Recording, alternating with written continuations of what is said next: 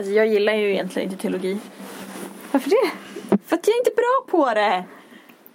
Men där kompletterar vi varandra Ja, Kodde. vad bra. Åh, vad kul. Det är bra. Nej men shit alltså, jag skulle aldrig kunna plugga teologi. Jag skulle bli helt galen. Alltså jag, åh. Jag saknar det. Jag tycker det är jättekul. Vad skönt.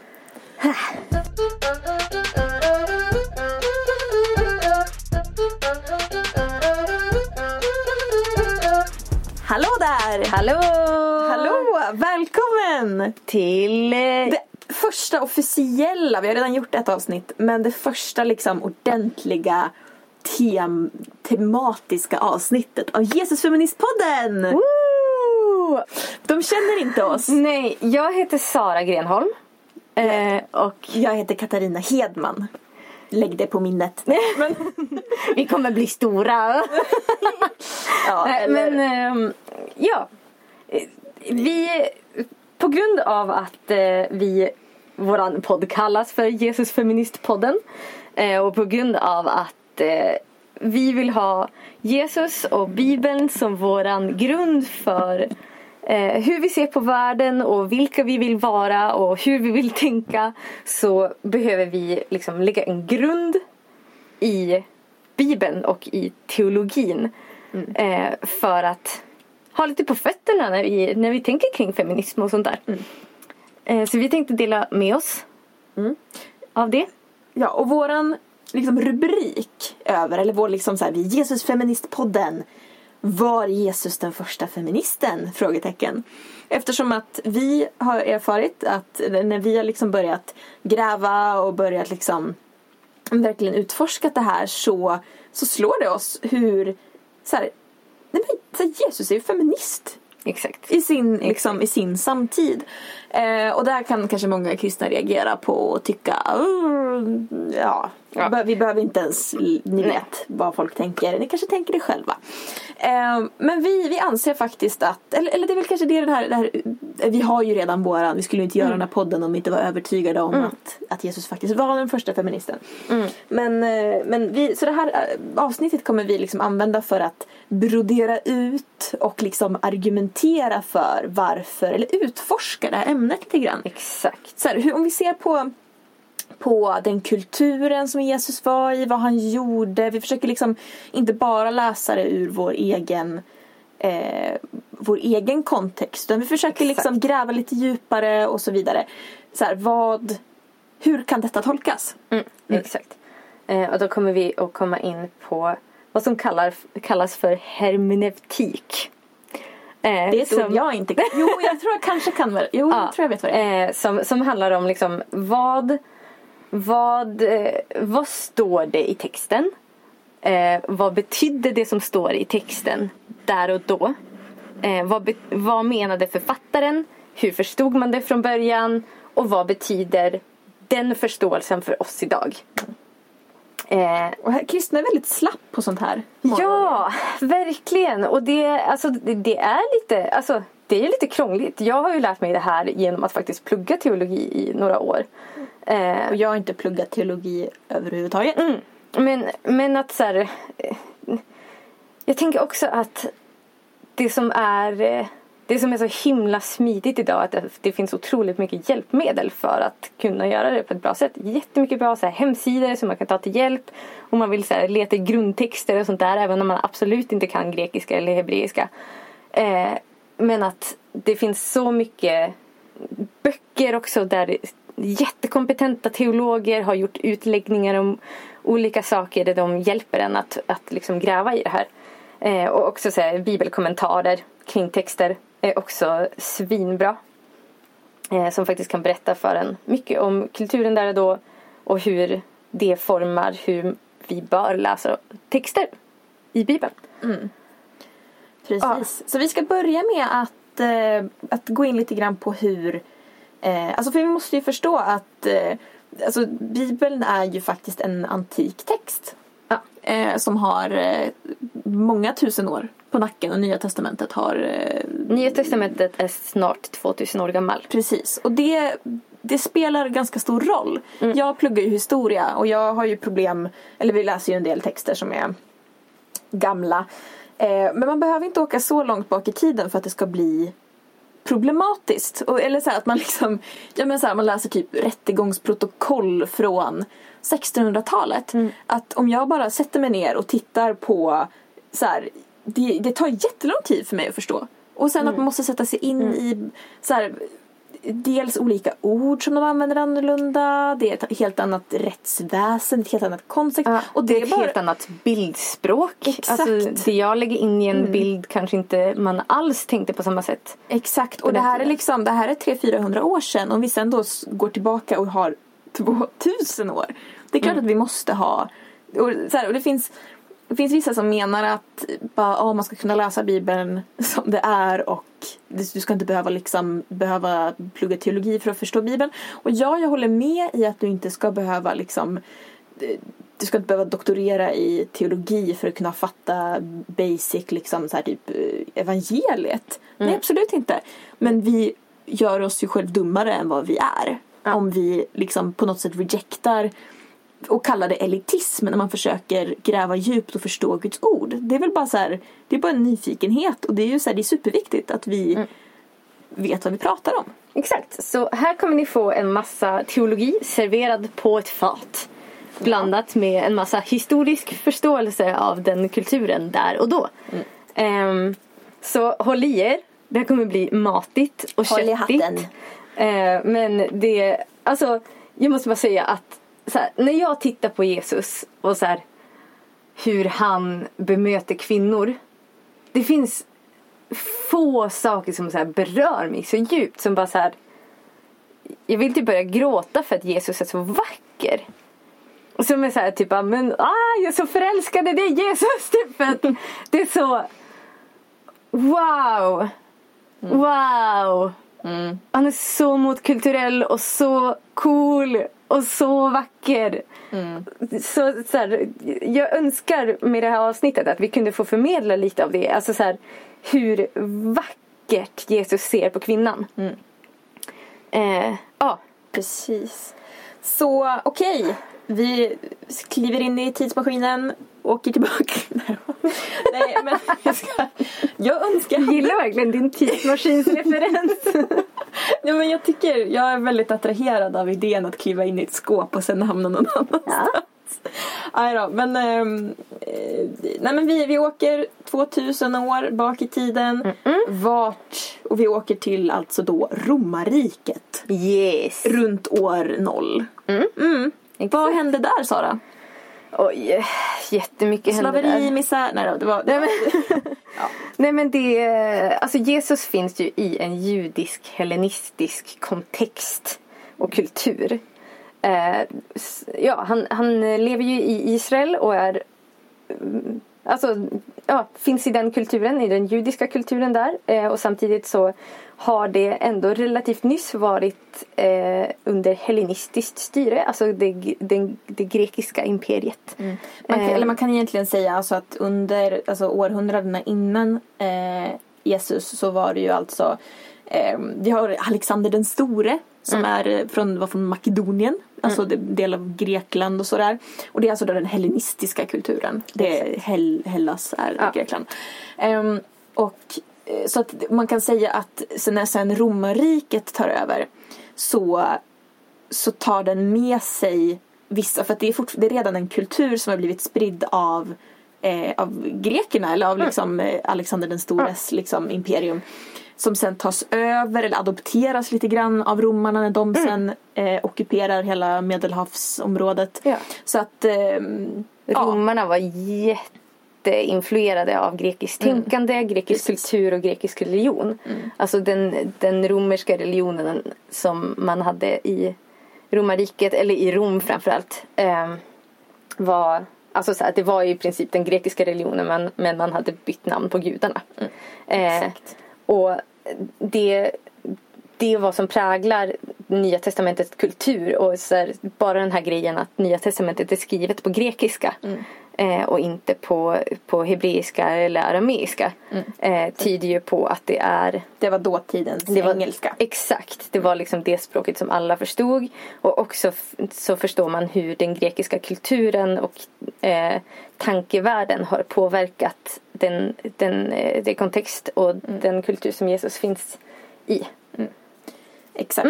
Samtidigt så finns också en, eh, den judiska kulturen. Alltså för att eh, då Palestinområdet var, eh, var ockuperat av romarna. Så de hade liksom både den traditionella judiska kulturen samtidigt som de hade den hellenistiska. Och de här två flyter ju mycket in i varandra. Och jag nu är inte jag någon så här antikproffs på något sätt. Men det är ju liksom, man konstaterar det att mellan, det är ju alltså i bibeln där i alla fall i protestantisk bibel där liksom gamla testamentet slutar eh, så är det några hundra års eh, 400 års. 400 års Tystnad. Liksom, tystnad. Under den tiden så, så utvecklas en, en, en ny form av, eh, av judendom. Alltså som, som skiljer sig från det ursprungliga ehm, covenant. Ja, vad det nu heter. Som där man har, ut, man har lagt till flera hundra nya lagar. Eh, Och man, eh, Fariseismen eh, liksom Exakt. frodades i det. Exakt. Och jag skulle väl nu igen, utan att vara någon proffs, men jag gissar ju att det kanske är väldigt mycket den hellenistiska kulturen som, som påverk, påverkade den judiska. Nu killgissar jag lite grann här, men jag skulle tro att ehm, det blandat med mycket religiositet, att det blir liksom den här avarten då som ehm, har väldigt lite att göra med ehm, den, sen var väl den traditionella judiska kulturen ingen så amazing kultur heller. Men eh, Ja. Men, eh, men däremot så kom det mycket gott då också. Till exempel att man började med synagogor Mm. under den här tiden. Eh, när judarna var förskingrade och inte kunde komma åt templet. Och att man började med mycket mer så undervisning och samtalsform och att faktiskt det blev en cen- central del i Guds tillbedjan. Eh, som, och det är ju någonting som har format våra kyrkor idag väldigt mycket. Men Precis. ja, vad säger de här kulturerna om kvinnan är ju vad som är centralt här. För att förstå hur Jesus bemöter kvinnor eh, och hur radikalt det var. Eh, så behöver vi förstå judiskt och hellenistiskt tänkande kring kvinnan. Så. Eh, ja, vad tänkte du? ja, vad tänkte de? Ja, Hur tänkte alltså- de egentligen? Vi kommer prata en del och gå mer på djupet om det här i ett senare avsnitt. Men eh, för att ta, ja, men så här, kort, eh, kort sammanfattat, kvinnan hade inte en själ. Eh, Nej, men kvinnan sågs på, liksom, i ett klassiskt grekiskt tänkande så sågs inte kvinnan på som en människa egentligen. Hon var... Men, alltså, hon såg ju typ på som en människa men som en underordnad människa. ja men exakt och att Eh, allt som var intellekt värde. Exakt. Allt som var intellekt och själ och tänkande det var mannen. Kvinnan var egentligen kropp och kön. Mer eller mindre. Eh, Det var liksom nödvändigt ont att man skulle behöva, liksom skaffa, eller behöva kvinnor för att kunna fortplanta sig. Det var liksom eh, det var någon sorts ödets ironi att man skulle behöva vara med så hopplösa, tråkiga och eh, ointellektuella människor. Exakt. Och det fanns en, det fanns en, eh, en grekisk liksom, eh, vad ska man säga, så här, eh, legend eller vad man ska säga eh, om, om eh, varför kvinnan finns.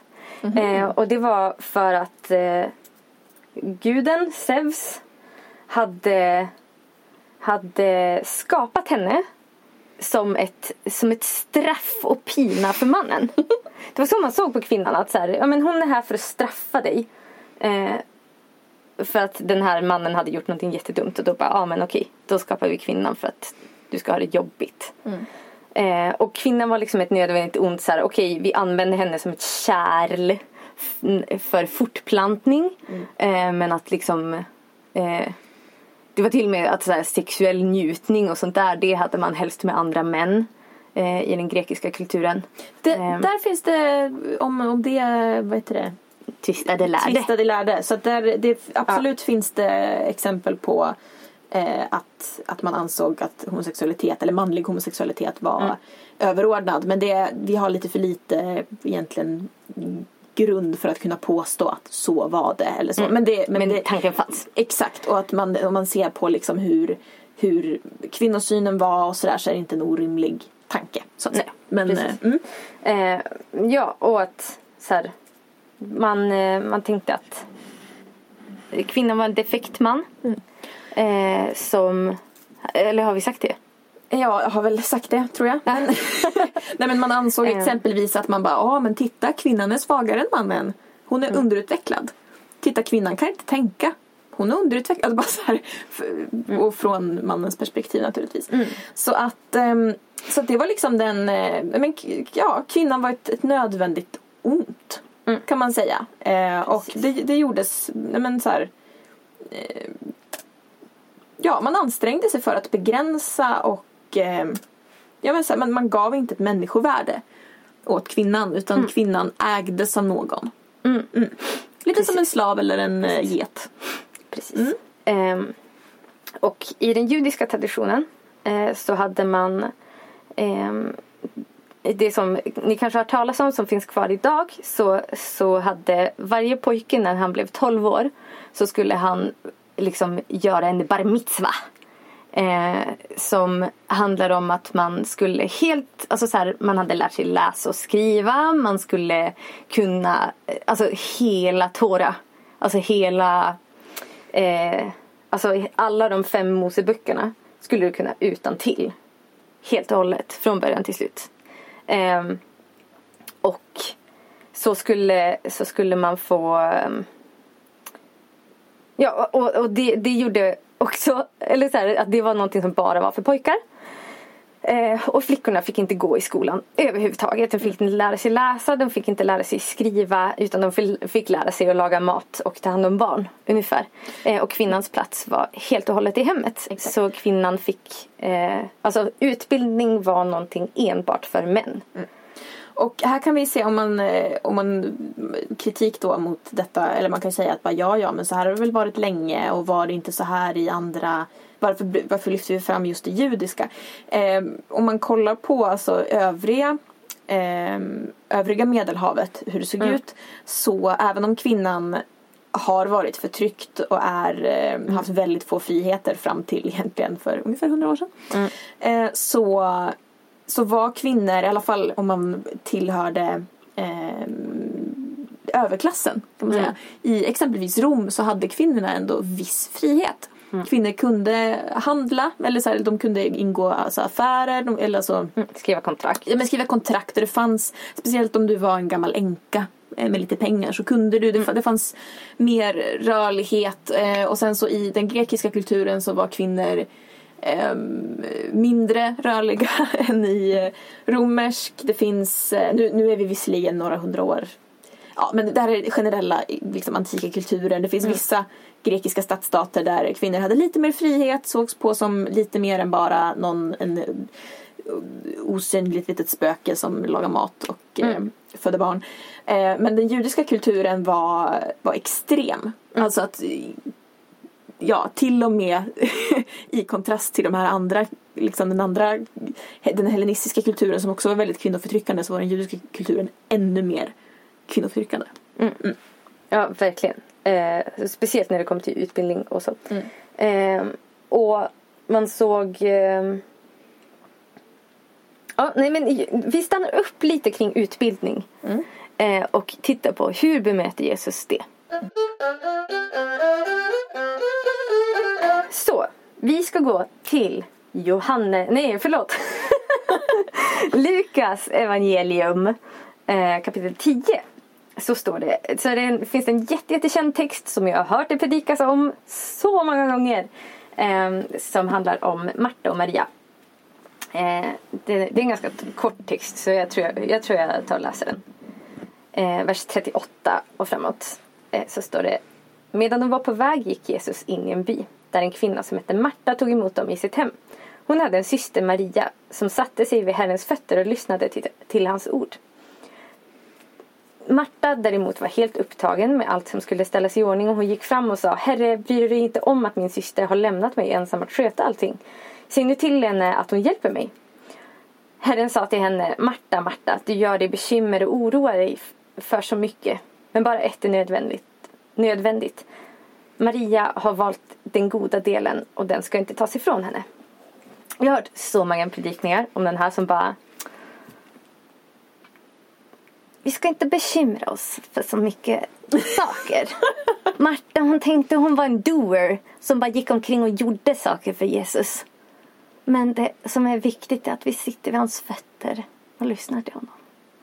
Jag tror inte att det var så här de, alltså att det var på det sättet som, som, eh, som eh, lärjungarna förstod det, eh, som de första kristna förstod det, eller ens anledningen till att den här texten är med i Bibeln. Eh, för det, det är så tydligt på andra ställen.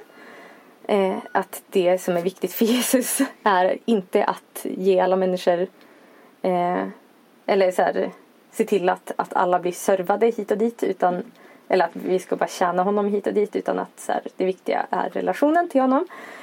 Men ehm, utan det som är så radikalt i den här texten är Jesus hur han eh, hur han är så motkulturell. Jag vill bara nämna också Mm. att eh, men alltså, du, alltså, som judisk kvinna du åt ju inte i samma rum som män. Nej. Så att det var ju liksom helt, för det första så var det pinsamt för Marta säkert att eh, Maria liksom hängde ute i vardagsrummet eller var de nu satt. ehm, när det var män på besök. Ja, men, och grejen var så här att hade du besök, alltså hade du besök på den här tiden så delades hemmet in i två sektorer. Den ena var köket där kvinnorna var när de inte serverade männen. Eh, och den andra var liksom typ vardagsrummet, eller vad man ska säga, liksom huvudrummet där man satt och umgicks. Eh, och det var männens område. Dit, dit gick- kvinnan inte in om hon inte hade någonting att servera.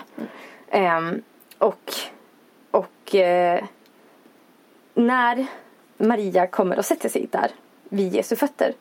Eh, så dels hon gör flera fel. I, enligt den patriarkala struktur och kultur som var då.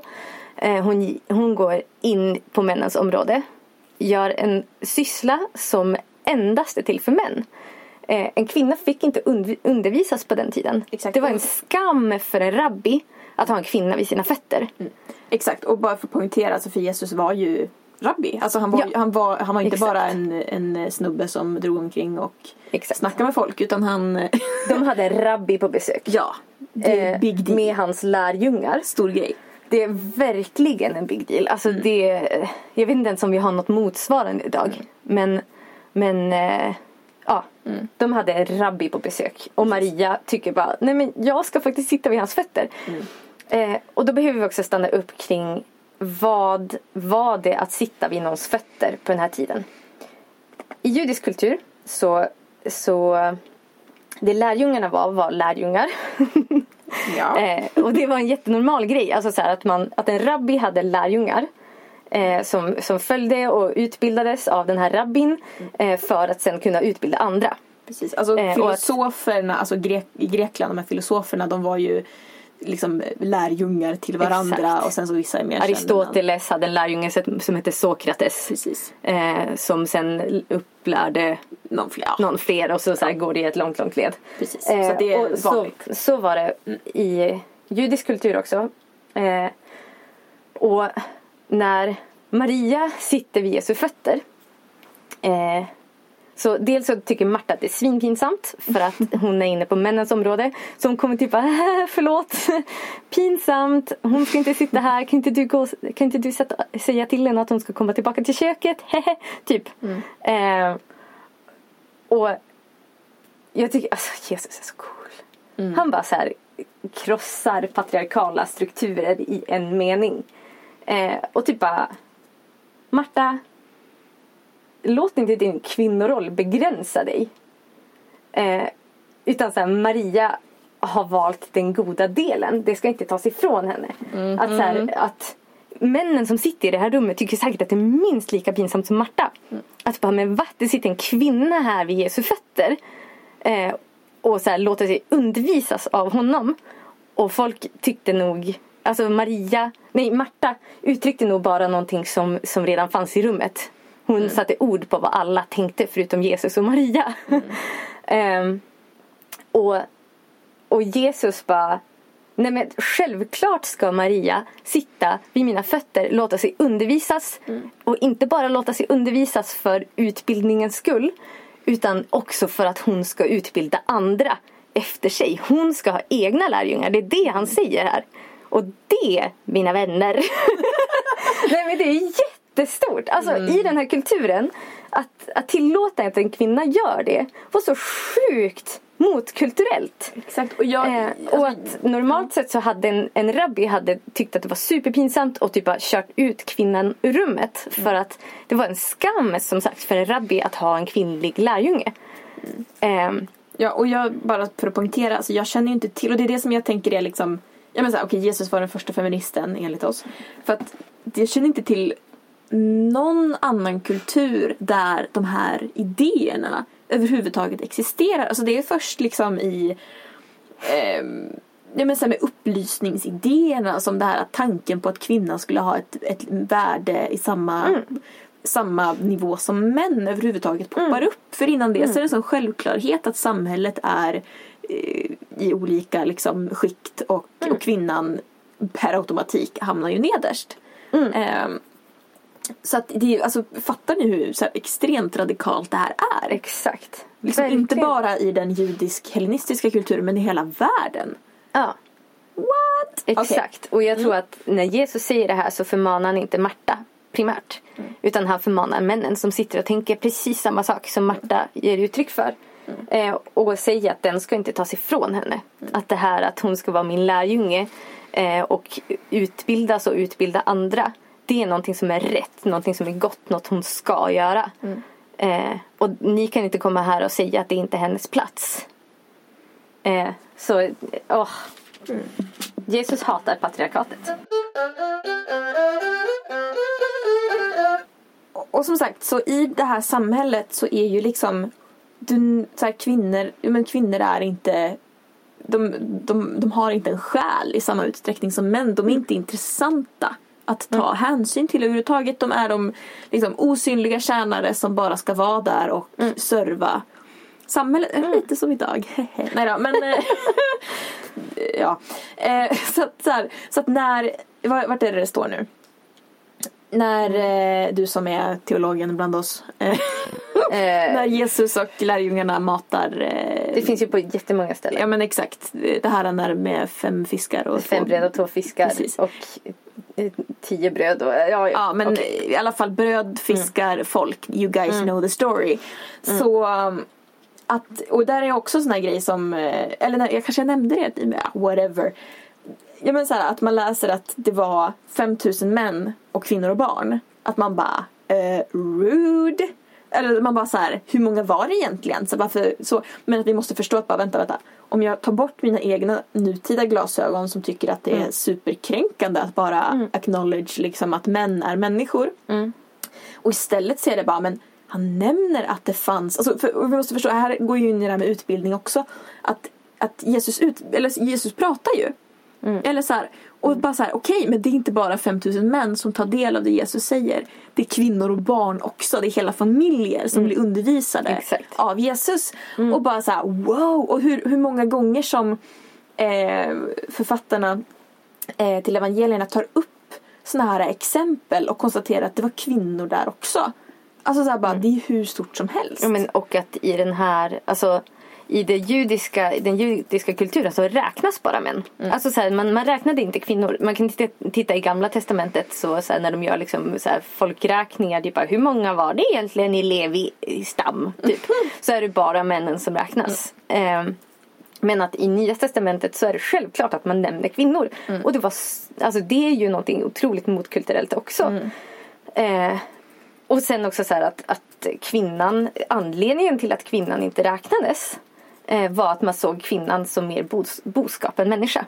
Eh, att kvinnan var inte helt och fullt en människa i den kulturen. Eh, utan man såg henne som någon slags eh, ja, mindre värdig eller så subhuman. Eh, en defekt människa. Eh, så att hon, det var självklart att man inte räknade kvinnan. Eh, men att Alltså att Bibeln gör det är superradikalt och också tyder på Bibelns trovärdighet också för att man hade inte lyft fram kvinnor på det här sättet om man hade ljugit.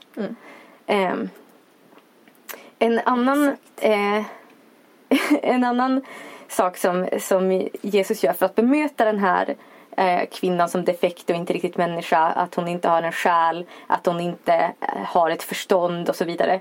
Eh, det är när han möter den samariska kvinnan. Eh, I Johannes 4. Eh, det är också en jättehäftig historia eh, där Jesus kommer, han, det är ganska långt, det läser vi inte nu. Johannes 4 kan ni läsa om ni vill.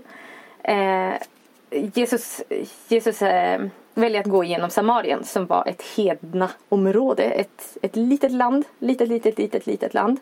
Eh, där människor som hade delvis judiskt påbrå, delvis eh, an, alltså så här, eh, ja, påbrå från, från andra etniciteter eh, som bodde där och de föraktades otroligt mycket av judarna. Eh, som tyckte att de var liksom, ja, någon slags blandras. ja men det var ju så, det är fruktansvärt. Eh, och de hade som sitt eget lilla område och hade ändå med sig mycket av den judiska religionen men tillbad på sitt eget berg. Eh, och dit går Jesus. Eh, och som normal jude hade man gått runt det området för att det här var hedningar liksom. Eh, och otroligt föraktat folk av judarna. Eh, så normalt sett hade man gått runt det området. Det var inte särskilt långt. Eh, men Jesus går rätt in. Eh, och blir trött, sätter sig vid en brunn. Eh, och dit kommer en kvinna som var samarisk. Kvinna eh, som eh, Jesus börjar prata med. Och det som är häftigt här det är att eh, dels han pratar med en hedning. Eh, som så här, det var inte okej. Okay. man pratade inte med en hedning. Man hade inte teologiska diskussioner med en hedning. Och man eh, så här, ja, alltså så här, i hedningars sällskap så var du typ, blev du oren som jude. Eh, och dels, han pratade med en kvinna. Som man inte, alltså man hade inte diskussioner med en kvinna på den här tiden. Det, det var liksom ovärdigt. Speciellt inte liksom one-on-one. Eh. Absolut inte. Man var inte själv med en kvinna heller för den delen. Så Eller man var i alla fall inte det officiellt. Ja, exakt. Ja. ehm, och sen så... Ja, men, men Jesus kommer här och sätter sig och börjar prata med den här kvinnan och har superdjup, en superdjup teologisk diskussion med den här med den samariska kvinnan. Eh, Men alltså jag har för mig att visst delar han saker ändå som han inte ens eh, riktigt har delat med sina lärjungar Ja men han säger ju, alltså... han säger ju till och med eh, Ja nej jag minns inte exakt. Eh, ja men han, han delar i alla fall väldigt djupa teologiska sanningar som han inte ens har pratat med sina lärjungar om. Eh, och det som jag tycker är allra coolast det är att i Johannes evangelium sker det sju gånger eh, att Jesus använder de liksom heliga orden i hebreisk kultur. Guds namnet jag är. Eh, på hebreiska Yahweh. Eh, och på grekiska vet jag inte exakt vad det är. Men hur som helst i, i grekisk kultur så eller i, i judisk hellenistisk kultur så använder man inte ens de här orden på grekiska för att det var Eh, det var liksom eh, eh Ja men alltså det, det, var heligt, gudsnamnet. Att det använder man inte. Man använder ordet Herren eller man använder ordet eh, alltså man använder ordet Adonai och man använder ordet eh, så. Eh, och, och när det översattes till till grekiska så använder man andra ord istället för orden jag är. Men i Johannes evangelium så, så, näm- så säger Jesus det sju gånger. Och allra första gången när han säger så här, Guds namnet om sig själv eh, är inför den samariska kvinnan. Hon är den första som får veta den stora hemligheten. Eh, och de pratade troligtvis hebreiska med varandra för att de, eh, det var liksom det gemensamma språket mellan de folken. Eh, och hon är den första som han uppenbarar den stora hemligheten för att han själv är Gud. Ja, och det är för en kvinna. Eh, som på den här tiden var inte ens vittnesgill. Eh, och det kommer vi komma in på mer sen. Eh, att en kvinna, att hennes vittnesbörd var inget värt för att hon var kvinna och hade kanske mens. Eh, så att man tog henne inte på allvar. Eh, och det, det är så stort det Jesus gör här. Eh, och att han som rabbi undervisar en kvinna och har en, så här, en teologisk diskussion där han faktiskt tar henne på allvar. Eh, och det här leder till att hon blir hans vittne och så springer in i staden och bara Hallå ni måste höra det här! Eh, och, och eh, den här staden kommer till tro. Helt enkelt. Eh, ett annat exempel på det här är Emmausvandrarna. Eh, som står i eh, Lukas 24, 13-35. Eh, vilket också är, är någonting som man inte tänker på idag för att för oss är det så, så här, typ, ja, men vi, vi reflekterar inte kring vad som är udda i den här kulturen. Eh, för att det är två Emmausvandrare eh, som går på en väg eh, och träffar Jesus efter han är uppstånden, uppstånden och blir undervisade av honom där han berättar allt. Eh, liksom så här, från Mose och framåt så här, var eller så här, hur alla profetior pekar på honom. Eh, och de här två personerna, av dem nämns bara en person och det är Kleopas. Och den andra personen nämns inte något namn på. Eh, i den judiska kulturen och i den, den hellenistiska kulturen så hade det här varit en man hade man nämnt hans namn. Eh, det, det vore en helt självklarhet. Nämner man en mans namn och det är två stycken så nämner man den andra. Här görs inte det. Vilket indikerar att det här väldigt troligt var en kvinna. Som Jesus eh, undervisar. Han undervisar ett par. Eh, för att de ska kunna undervisa vidare. Eh, vilket också är supercoolt. Mm, verkligen. En annan grej som jag tycker är så fantastiskt ehm, är ju hur så här, extremt icke-macho Jesus är. Yes. Hur, nej men så här, att han, han gråter och är liksom så här, och inte på liksom så här, alltså, nej, kränkt man liksom på det sättet. Men han, han visar empati och medlidande. Exakt. Exempelvis, eh, i vart är det det står? Eh, Ja, ni, whatever. Ni vet Lazarus. ja, Han- ehm, Lazarus, Johannes 11. Ja, precis. Snubben som dog, som är bror till Marta och Maria. Marta och Maria. Han går och dör, eller han blir sjuk först. Och, så, eh, och, så här, och de skickar liksom så här, eh, skickar meddelande eller på något sätt röksignaler, inte vet jag, till Jesus. Säger att han håller på att dö, kom hit. Liksom. Eh, och eh, Jesus dröjer lite extra för att make a point. Eh, och så här, eh, det är intressant här när vi förklarar att man märker ju så här, vem som har pluggat teologi av oss. ja, ja, whatever. Nej, men eh, Jesus kommer dit sent och Lazarus har redan dött. Eh, och på vägen eh, utanför stan så möt, möts Jesus av Marta, hon är arg.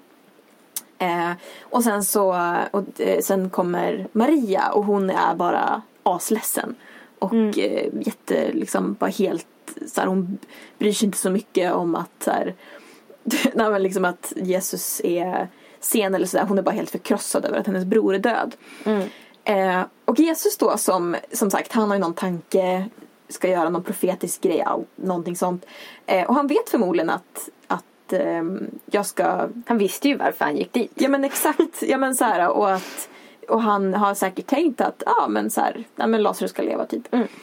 Trots det, alltså det han skulle kunna göra är att bara så här, ja men ta dig samman Maria, jag ska ordna det här. Liksom. Eller förmana henne bara, har du ingen tro? Exakt, det, och han gör inget av det. Utan han börjar gråta själv. Av medlidande. Så han visar empati. Och vad, och vad betyder det då? Jo, han bekräftar att... Eller han försöker inte liksom på något sätt dumförklara eh, liksom, Marias känslor. Nej, utan han tar dem på fullaste allvar. Även om man vet att han kommer att fixa det här. Eh, och det kommer bli party efteråt liksom. Eh, eller jag vet inte, alltså har man varit död någon dag, eh, whatever. Det var säkert Han hade börjat lukta. Ja. Han hade varit död tre dagar. Precis, men så han duschar säkert och sen blev det party. Och, Men, men som sagt poängen är att Jesus visar empati. Han är inte machomannen som kommer och ska styra upp utan han, han tar Maria på allvar. Mm. Med de känslor hon har och ehm, ja men så här och liksom och, alltså, åh, jag tycker det var så otroligt häftigt att han, eh, hans prestige, eller han har, liksom, eller han har ingen prestige i att han ska ordna det här utan han Mm. Exakt. ser Maria. Mm. Exakt. Det tycker jag. Och bara så här, hela den här grejen att eh, som sagt i kulturen så, så här, kvinnor var inte, de var en defekt man eller ja i bästa fall liksom. Ehm, och att då uppvärdera och ge Nej men så här, ge kvinnorna ett människovärde. Det är ju det Ja, Jesus gör genom exakt. alla de här exemplen som vi har eh, tagit upp och ska ta upp. Så är liksom att Jesus bekräftar att, så här, så att ja, men du har ett värde. Som vilket Exakt. så här, förmodligen ingen innan de någonsin hade sagt. Ja. Alltså så här, jag tror inte, och igen, vi måste liksom, nu lever vi ändå i på något sätt en kultur där i alla fall, i alla fall majoriteten har ett människovärde. Vi behöver inte gå in på, ja. Ehm, men att så här, så vi fattar, jag tror inte vi fattar riktigt hur, hur vilken dynamit det här faktiskt är. Och tänk hur mycket, alltså dels hur mycket det betyder för oss här efteråt när vi läser om det här och ser bara oj, wow! Det här gjorde Jesus liksom. Eh, men också bara, men wow, tänk vad det här ska ha betytt för kvinnorna under den kulturen. För första Exakt. gången känna att jag har ett värde. Ja. Att jag, Exakt. Så här, att jag kan ha en funktion i Guds rike. Mm. Eh, och så här, Guds son tar mig på allvar. Ja. Alltså hallå! Exakt. Exakt. Okej. Nej men och, och också så här att i den här kulturen som vi, som vi pratade om, om eh, tidigare att, att kvinnan eh, att kvinnan var liksom kropp och känsla och mannen var själ och förnuft. Eh, och att det kvinnliga kropp det kroppsliga och det, alltså känslorna var någonting man såg ner på otroligt mycket. Eh, och det var liksom så här, att bekräfta en kvinna i det, det gjorde man inte. Eh, men Jesus gör det ändå. Han skiter fullständigt i den, den förtryckande kulturen och bara eh, så här, möter henne i det och bara jag gråter med dig. eh, och tar hennes känslor på allvar, vilket man absolut inte gjorde på den tiden. Bara för att ta lite kort också eh, om kvinnans utsatthet. Eh, så kvinnan var extremt utsatt på den här tiden. Att man kunde i princip inte leva som kvinna utan en man. Eh, och det tycker jag också är supercoolt. Eh, när när liksom lärjungarna som har hängt med Jesus i flera år. Eh, när, när Jesus är uppstånden och eh, uppe i himlen. Och lärjungarna, alltså apostlarna ska bygga församling, skapa kyrka. Eh, så skapar de en struktur i den kyrkan eh, där dels eh, den coola grejen att man tar nattvard tillsammans med kvinnor. Man äter tillsammans med kvinnor, något man inte gör på den tiden alls. Det är en supercool grej. Men sen för det andra att man, man skapade eh, egendomsgemenskap. Och jag tror på, jag tror på allvar inte alltså att det bara jag tror inte att det handlar om bara att Alltså jämlikhet, bara så ekonomisk jämlikhet, att alla ska ha lika mycket och att man ska ta hand om de fattiga. Utan det är också en struktur som frigör kvinnan. Att kvinnan är inte bunden till en man som försörj, försörjer på det sättet. Utan man är, alltså så här, i Kristi kropp, i församlingen så, så kunde kvinnan vara fri. Hon måste inte gifta sig, hon måste inte eh, följa liksom den kulturens förtryckande strukturer. Eh, där hon liksom var underordnad mannen helt och hållet för att överhuvudtaget ha något slags, alltså ha någon ekonomisk förutsättning att leva. Utan den första kyrkan skapade en frihetskultur för kvinnan. Det tycker jag också är coolt. Men som pricken över i som körsbäret på glassen. Grädden på moset. Varför, varför har man grädde på mos? Det låter Det jättekonstigt. låter jätte- Potat Nej, men det är äppelmos. Det är inte potatismos. Jag har alltid tänkt att det var potatismos. Det är klart. Okej, grädden på äppelmoset. eh, så som vi nämnde tidigare så på den här tiden så var inte kvinnan vittnesgill. Eh, Med andra ord, eh, hon, eh, hennes, alltså i en rättegång så kunde inte en kvinna Även om, så här, säg att det var ett, ett mord eller en stöld eller vad det nu kan ha varit, någon som eh, hädade eller någonting. Även om kvinnan var i samma rum, såg vad som hände, så spelar inte hennes, hennes upp, eller vad hon har sett eller liksom eh, så. Det, det har ingen påverkan för att hon är kvinna. Så hon är så påverkad av känslor och av hormoner och har en livmoder som kan skrumpna om hon försöker komma ihåg saker. Ja, exakt. Men det upptäckte, det upptäckte man först på 1800-talet. Ja, just det. Förlåt. Den skrumpnande livmodern. Ja, äggstockarna också. Ja, akta dig Eh, katten. Precis. Precis, så att hon, en, en kvinna hade liksom, hade ingen, eh, eller en kvinnas eh, upplevelse eller röst hade ingen eh, validitet. Säger man så? Ja. Exakt. Eh, och på den här tiden så var det ju helt... Alltså, ville man, ville man liksom att spread the word om någonting så, så var det ju bara, alltså då var man ju så otroligt ostrategisk och dum om man berättade något för kvinnor eller skickade kvinnor för att meddela någonting. För att man lyssnade inte på kvinnor. Eller så här att det var, ja, alltså så på riktigt, man lyssnade inte på kvinnor. Och i allt det här eh, så i eh, Markus 16 Love that chapter. Eh, så så kommer eh, den tre, eller så här, när när Jesus hade varit död i tre dagar så går eh, Maria från Magdala, eh, Maria Jakobs mor och Salome eh, går till graven. Tre kvinnor eh, som har liksom följt, följt med Jesus eh, väldigt länge. Eh, hans mamma. kanske, kanske allra längst. Mamma. Ehm, de kommer till graven för att, för att eh, smörja honom med olja. Ehm, och de märker att han är borta. Eh, och så får de veta att, att Jesus var uppstånden. Helt enkelt. Och i ett annat evangelium så, så får de till och med träffa Jesus som säger typ bara, Alltså som visar sig för dem och, och bara säger hej här är jag. Eh, sp- spring och säg det till de andra. Ja. Eh, och de här kvinnorna går och gör det. Eh, de kommer till lärjungarna och, och, och de, precis som man gjorde i den kulturen, tittade på dem och bara Men ni kanske har mens. Och, men det här är så, det är så intressant för att okej, de här har alltså hängt med Jesus i tre år. De har ändå så sett Jesus så bekräfta kvinnors människovärde.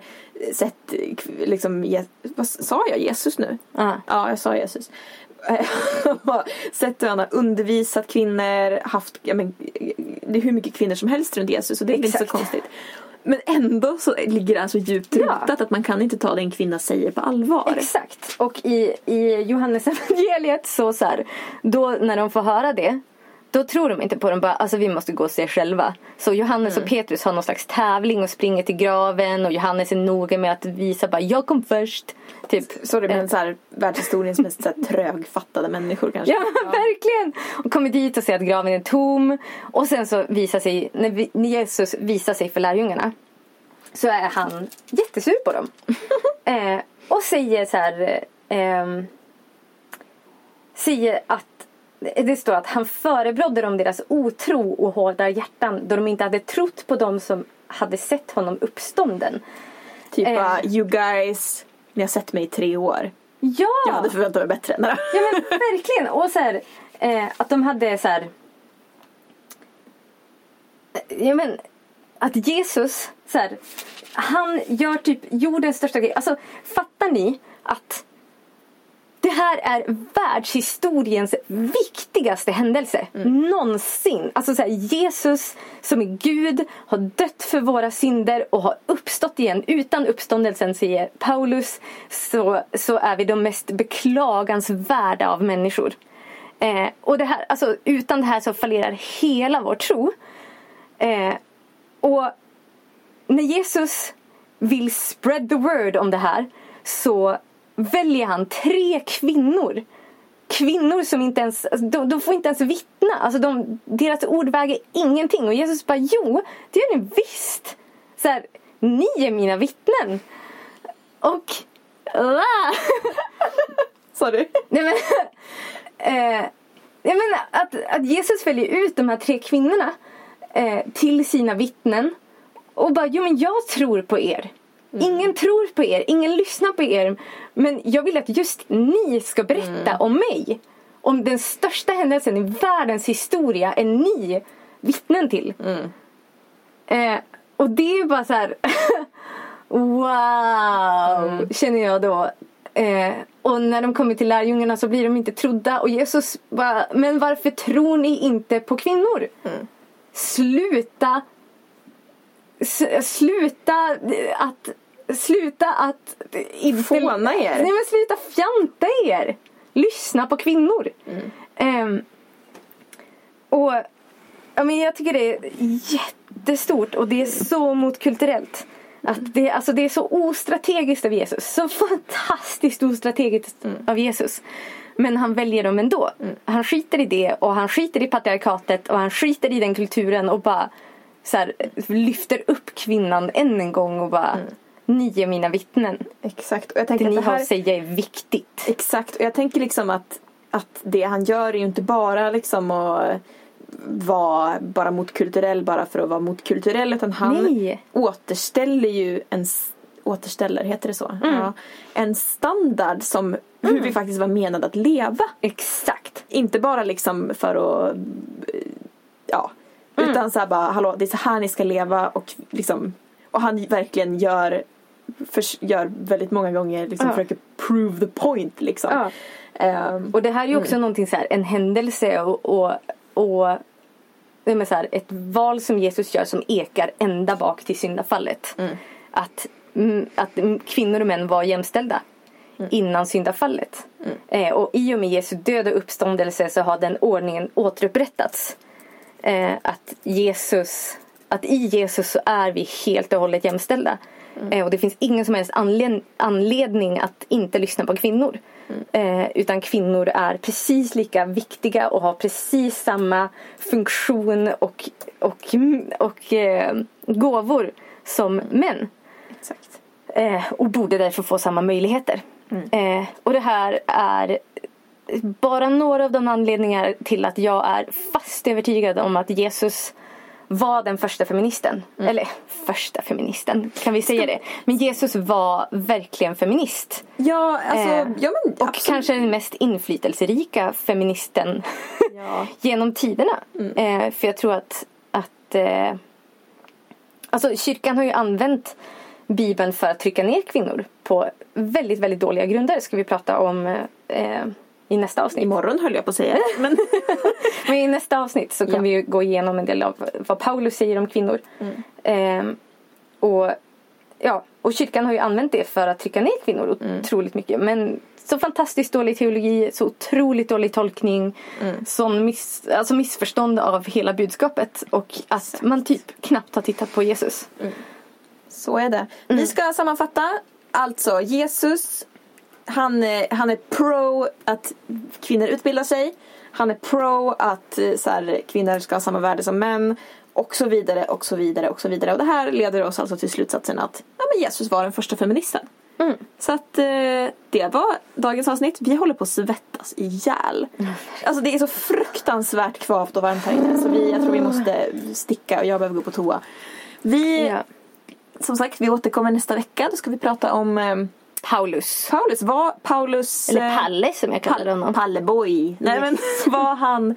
Var Palle, den, eller var han kvinnoförtryckare? Ja, eller var han feminist också? Ja det kan vi. Ja, Det ska vi prata om.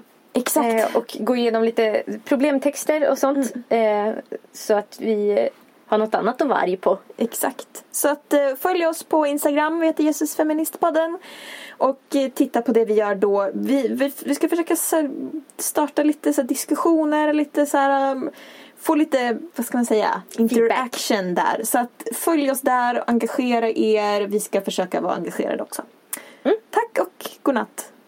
Från Hej, oss. hej, hej, hej. Hej då.